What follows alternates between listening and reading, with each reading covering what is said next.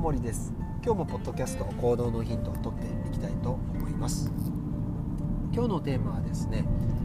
改めて向き合うということを言葉の取り扱いと関連づけてですねお話をしていきたいと思います。前回の音声でですねこの言葉の取り扱いっていうのはまあ非常に重要であってその言葉を取り扱うことによって何をしているのかという点において、まあ、舵取りをしていると、まあ、方向づけをしている、ベクトルを決めてるベクトルの向きを決めてるっていうような意味合いで使ってるっていうことでお話ししたと思いますでこの向き合うっていうこともですね結局そのこの言葉をどういうふうに使っていけばいいかっていうとそれこそやっぱり向き合うっていう言葉も、えー、舵取りなわけですよね。でその向き合うっていう言葉が持つ意味なんですけど、えー、結局のところはですね向き合っている状態があるだけであって向き合い方があるっていうのは、えー、根本的には間違いというかないんですよね。だこれこれこれこうすれば向き合えるみたいなことがあるかって言われるとそんなことってないわけですよ。それって例えば簡単すごく簡単な身近な例で言えばものすごく仕事に集中できる人集中できない日とかあの皆さんあると思うんですよね。でそうするとですね当然集中できた方がパフォーマンスは高いし集中できなかった日っていうのはパフォーマンスとして落ちるし、えー、まあ、気分的にも全然こう達成感とかも全部違うと思うんですよね。でそうなってきた時に若干毎回同じ達成感とか毎回同じ集中力を得るためにかしらのこう方法として何か取り入れるじゃないですか、まあ、もちろんそれをこうルーティーンっていうふうに名付けて、えー、実際にこう取り組んでる人っていうのはいると思うんだけどでも結果的にですねそのルーティンをこなすことが目的になってしまって集中できる状態が作れないっていう人も少なくないんじゃないかなというふうに思うんですね。結果的にそのすごく大事になってくるのは何なんですかって言ったら結局そのえー、ルーティンをこなしていくことじゃなくて集中できればいいだけの話ですよね。そうなってくると集中できるためには集中すりゃいいだけだし向き合うためには向き合えばいいだけっていうふうに言葉がどんどん純粋化していくじゃないですかでその向き合うために自分はこれこれこうするっていう風な一つの方法論がもしかしたらその時はうまくいくかもしれないけど次の時にうまくいくかは正直わからないわけですねそれはやっぱり有機体である僕らこの生き物がえー、全く同じシチュエーションっていうのもないし全く同じ感情でいるっていうこともないし置かれてる環境も全く同じっていうことはないわけですよね。なのでその一つの方法論で自分自身を常にこう向き合えられる状態にできるかって言ったらえそれはまあ無理なわけですね。なのでだから向き合うっていうことはこういう向き合い方があるっていうふうに解釈するよりも向き合えてる状態を指すっていうふうに、え自分自身として定義づけていた方が向き合うっていう言葉とすごくこう付き合いやすくなってくると思うんです。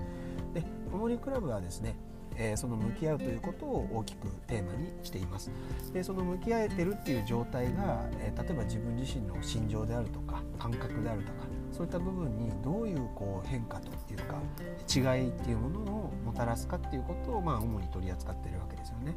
まあ、それはもうどんな時でもどんな時でもというかどんな仕事に対してもそうで、えー、例えば僕らであれば患者さんっていうものを相手にした時に、えー、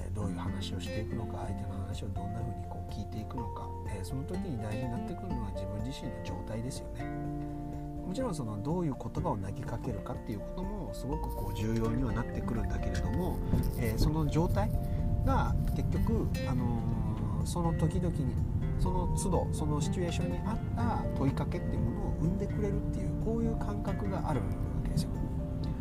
少しあの集中するっていうことを知った人だったら分かると思うんですけどあんまりこう手応えもなくなんでうまくいったのか分からないけどすごくこう例えば患者さんが良くなったり患者さんのリアクションが良かったりってする時ってあると思うんですよね。でそれっていうのはその状態のことをまず自分自身として向き合えたっていうふうに読みましょうよっていうことをまず言いたいわけです。でもちろんその状態に再現性を持っていきたいんだけどその再現性の持たし方としてある一定の方法論だけを、えー、採用するっていうのは、まあ、甚だ難しいっていうことを理解しておいてもらいたいんですよね。でその一つの方法論に完全にこだわってしまうとやっぱりこう正誤の世界から抜け出せなくなっちゃうんで別に何だっていいわけじゃないですか別にそのルーティンをこなしたから集中できたっていうことでもいいしでもルーティンしなくたってあの集中できだったらその方がいいわけだからだ結局その点っていうのは、えー、まあ、自分自身としてどうしたいかっていうところに関わってくるところなんですがこの「向き合う」という言葉が意味するところというのは、えー、何かしらの方法論として向き合うということではなくて向き合えてる状態があるっていうふうに認識してほしいっていう、えー、一つのご提案です。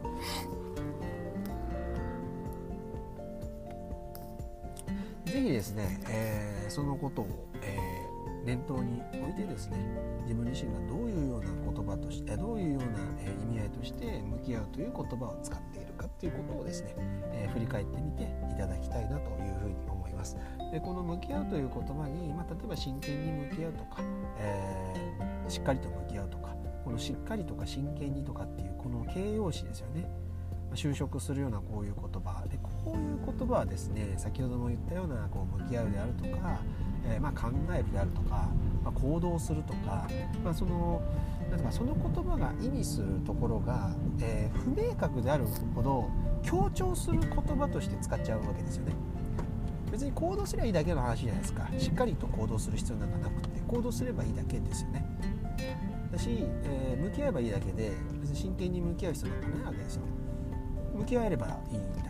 だからそこのところをおそらくですね真剣にとか本気でとか本当にとか、まあ、こういった言葉で形容詞をつけてくるっていうのはおそらくですね自分自身に対する鼓舞として使ってるんですね。もちろんそれを鼓舞として使ってるっていうふうに認識しているんであればあのそれでいいんですけどでも実際問題その鼓舞っていうものはいらなくって結局やれてる状態の時っていうのは鼓舞も何もなくやれてるわけじゃないですか。なのでそういった点においてですね、えー、自分自身の言葉に対して特に向き合う考える行動するとか、まあ、こういった言葉に対して何かしらの形容詞をつけてる場合っていうのはその状態にかなり注意が必要だっていうことですね。ぜひそういった形で、えー、一度こう自分自身の言葉をですね振り返ってみた時にこういう形容詞が多いようだと、あのー、まあ、経験上ですね結果的にやらないってことすごく多いと思います。もっとしっかり考えなきゃとか、まあ、そういうふうにえー、言葉は持ってくるんだけどそれが逆に言ったら強調してるからできなかった時にものすごくストレスだし強制感っていうのが出てくるから結構ストレスに感じるもんなんですよね。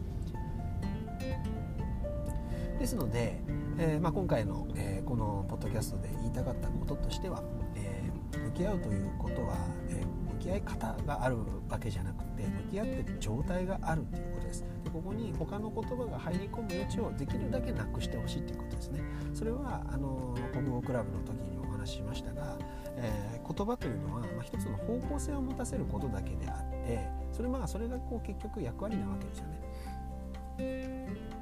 なので、えー、向き合うという言葉は、えー、こういう状態を指すこの状態を得ることっていうことを、まあ、一つその方向性として持ってもらいたいなというふうに、えー、思います。でそういったことがですねシンプルになっていけばいくほど、えやるべきことがどんどん明確になっていくししていることがどんどんこうはっきりとしていくっていう状態なのでモリクラブの目的とするところが達成できますよっていうことを認識していただければ、えー、嬉しいなというふうに思います。今回の音声は以上です。ありがとうございました。